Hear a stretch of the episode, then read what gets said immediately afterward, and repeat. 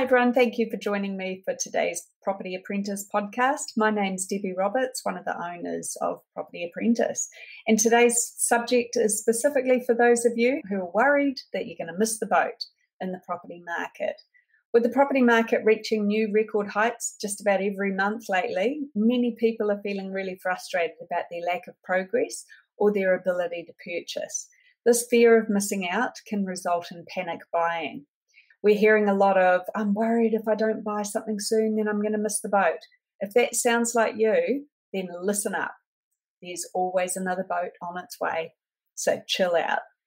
What about the recent Reserve Bank announcements? Does the move from 20% deposit up to a 30% deposit for standard residential investment stop you in your tracks? It might stop you for a while if you're using a cash deposit, but if you're using equity in another property you already own, then it probably won't take long before house price increases take care of that problem for you. What about the possible introduction of debt to income ratios, DTIs? At the time of recording, we don't know what that's going to look like, or even if the Reserve Bank of New Zealand will decide to introduce those restrictions. So it's tempting to say, don't worry about something that might not happen. But if it does happen, remember that it's unlikely to be the end of the world.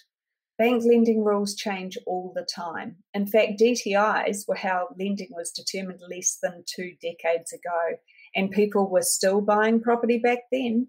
Banks make their money by lending money, and where there's a will, there's a way.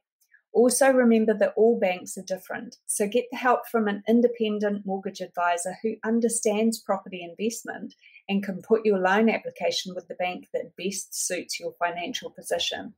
Here's a suggestion speak to a mortgage advisor and get a pre approval to purchase in place if you can now, as the banks might be able to honour those pre existing pre approvals even if the rules change.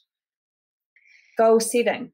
If the Reserve Bank of New Zealand restrictions affect your ability to purchase for a while, then use your time wisely and make a plan, then stick to it when the Reserve Bank of New Zealand first introduced loan to value restrictions, the LVRs, lots of first home buyers got frustrated.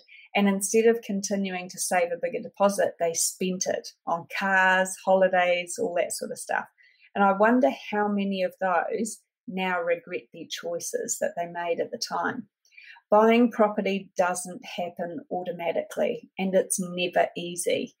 Whether it's your first purchase or your fifth, the new rules of lending mean that now more than ever, you've got to have a strategic plan in place in order to reach your long term goals.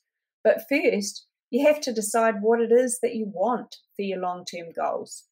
More importantly, you should think about why you want them, because it's your why that's going to keep you motivated when it seems like your what is out of reach.